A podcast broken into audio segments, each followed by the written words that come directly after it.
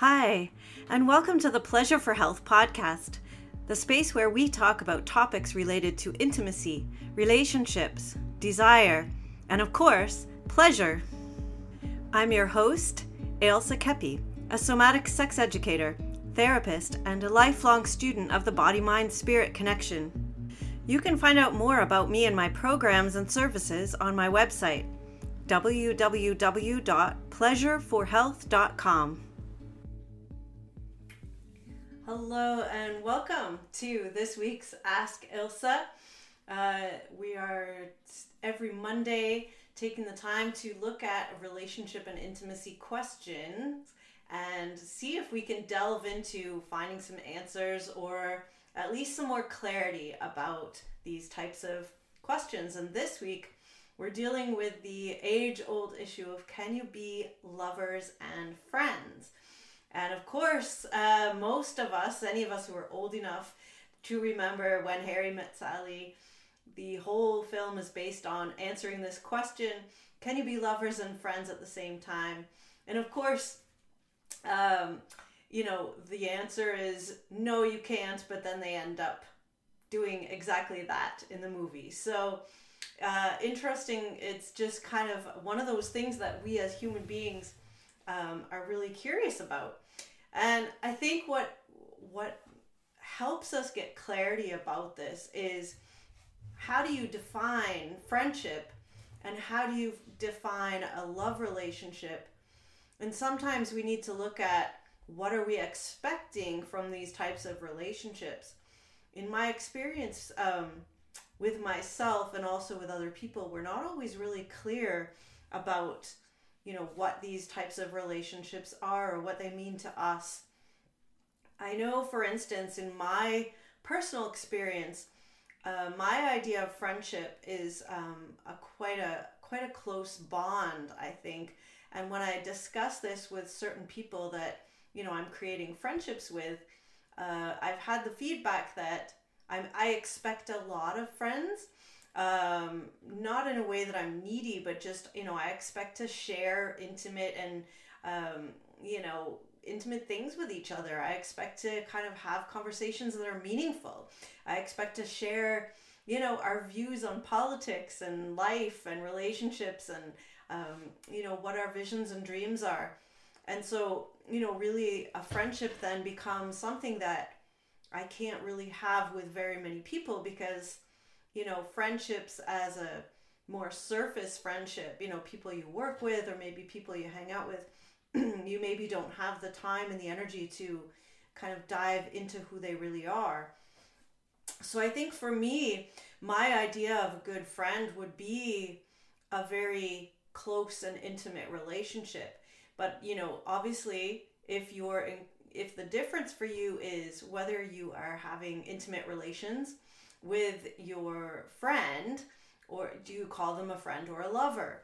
And so, you know, that for me was something like I need to define what do I consider friends and what do I consider acquaintances? What do I consider casual friends? What do I consider close friends?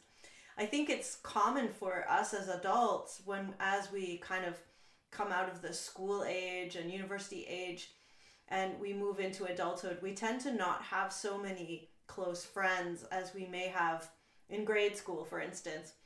Because friendship requires a lot of time and effort, as do relationships. It's a relationship. So, being lovers is a similar thing. Do you consider a lover someone that you're just having sex with? Do you consider a lover someone that you are, um, you know, spending time with, that you have similar interests, that you're uh, discussing your future plans and visions and sharing yourself with in a deeper way. In which case is that something is that how you would define more of a friendship? So that seems like the first step in really deciding whether you can be friends and lovers is deciding what that means for you and really being clear about that. So you know take some time and write some notes for yourself. I don't think there's any right or wrong answer but it definitely needs to be thought about. What I notice with, um, you know, people out there is that we have different ideas, different expectations of certain types of relationships. and we're not always comfortable being clear and having communication about our expectations. Sometimes we don't want to admit that we have those expectations, but we do anyway, and so we, you know, it causes a lot of hurt and disappointment. You know, uh, I see women having expectation that if they start dating someone, well, not just women, anyone really. There's people that have the expectation that if you start dating someone, you're going to be monogamous, you're not going to be dating other people, and that you have a serious relationship, and that you're going to share the ups and downs of your life. So, you know, this may or may not be what the person, the other person is expecting. They may be thinking of it more as a lover um, relationship where you don't spend that much time together unless you want to get laid. And, you know, that's perfectly fine. It's just if those two types uh, of expectations are not in sync, there's going to be some definite problems. And you may be thinking that your friends and, and your lover may want to come over and just watch a movie or go for a walk or look after your dog or um, you know, help you out if you're sick, bring you groceries, I don't know, all those kinds of things. And your lover might be like, What? Like, we're lovers, we're not, you know, I'm not gonna do all of that stuff with you. I have other people that I consider friends that I want to spend my time with and you know, outside of the bedroom.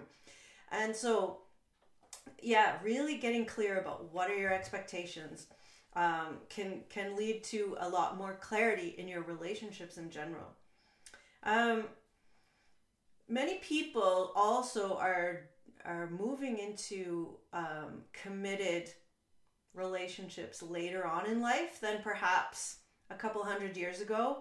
Maybe we would get married, you know, at 16, and, you know, that would be our first love relationship. And we would, you know, get married and committed and be, have a family or whatever to that person. And nowadays, often we have we have an extended period of being single and or dating or trying out different types of relationships. And so you know it leads to us having a much more complex understanding of all these different types of relationships.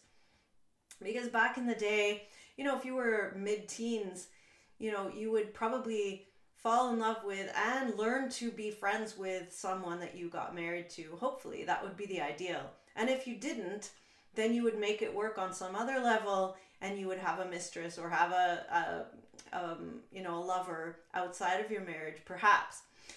But nowadays we're, you know, we're spending a lot more time creating lots of complex types of relationships. We have friends, we have casual friends, we have work colleagues, we have lovers, we have committed relationships, we have, you know, dates, we have, um, you know, polyamorous types of configurations. We have people that we, you know, friends that we're in love with, but we don't talk to them about it. We have other people that we sleep with, but we're not really, we don't really like to spend time with. So we have, we create a much more complex web of relationships.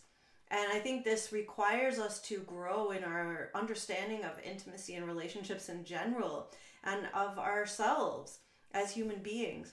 So I think are um, are waiting until later to maybe commit to whatever type of relationships we want in our life re, you know demands that we actually rise to the challenge of working on how do we have good relationships so really building good relationships is the key to any of these things and in within a good relationship of whatever kind we can you know negotiate whether we're actually lovers or friends or go back and forth. I've had personal experience of, you know, as I became better at negotiating what I wanted and how I wanted to be and what my expectations were. I've negotiated numerous friendships that became lovers, that went back to friends, that, you know, um, were, you know, at the same time, I had a few different relationships going on. And I'm not saying that I didn't um, go through some pain and grief as I was growing into that.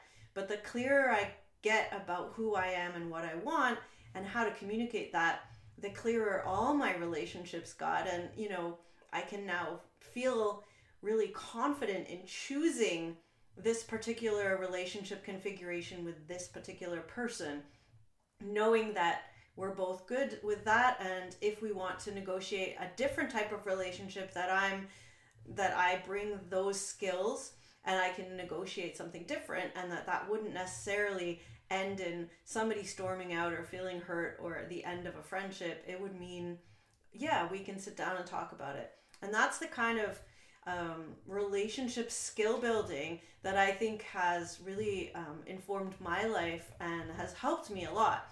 And that's how I help clients to move through, you know, beginning to understand who they are as as a friend, who are they as a lover, who are they as a committed partner, you know, if they even are that, you know, and what do they want? And once you kind of get really clear with yourself, that relationship with self, you can then create really great relationships with other people, which may have um, different names than either either friend or lover. I have had a couple relationships where I'm like, what do we call this? It's kind of more than friends, but not really committed lovers either. Um, you know, so what do we call that? And I haven't actually come up with any new words. Let me know if you have. Um, but yeah, these types of the the clarity to know and to, to to feel into and again another aspect of relationships is to being open to feeling like if you are in relationship with anyone on any level you need you will find that it will help if you can actually feel your feelings and be aware of what you're feeling and not just be living into the fantasy or the you know what you would like that relationship to be but you're actually able to be grounded in your body and feel what that is. And sometimes it will be painful and sometimes that person won't give you what you want and you'll have to look elsewhere or you know decide if that's something that you can offer to yourself or that's something you can do without for now um, so you need to know yeah what are your needs and what do you need from this relationship even the best lover, friend, friend, best friend type of combo still can lack in certain things of meeting your needs as a person. And so we still need to look elsewhere, you know, for those types of needs to be met. So I don't know if how you're feeling in your relationships and how you respond. Please do let me know in the comments if you found this helpful if you're interested in relationship skill building, reach out, PM me. Um, I do some courses on this, and some cor- we basically start with knowing yourself so you can know another person intimately so that you're open to actually seeing who they are and what they offer and what they need so that you can be in relationship uh, in an authentic way. I think this is the most important aspect of um, any type of relationship, whether you then choose to be friends. And again, like I said at the beginning, getting really clear about what does that mean to you? What are your expectations of a friend? Uh, or whether you choose to be lovers and what are your expectations and ideas about that? And then what are your what is the other person bringing to that? What do what stories and ideas, visions and expectations do they bring to the relationship and where do you overlap? So, if those ideas sound interesting and juicy to you, please do PM, reach out, or check my website at www.pleasureforhealth.com. So it's Ailsa Kepi signing off for today. Thanks. Thank you so much for joining me today on the Pleasure for Health podcast. If you enjoyed today's show, please share it with your friends and loved ones. Let's discover and celebrate more pleasure together. Again, my name is Ailsa Kepi, and you can find out more or contact me on my website, www.pleasureforhealth.com.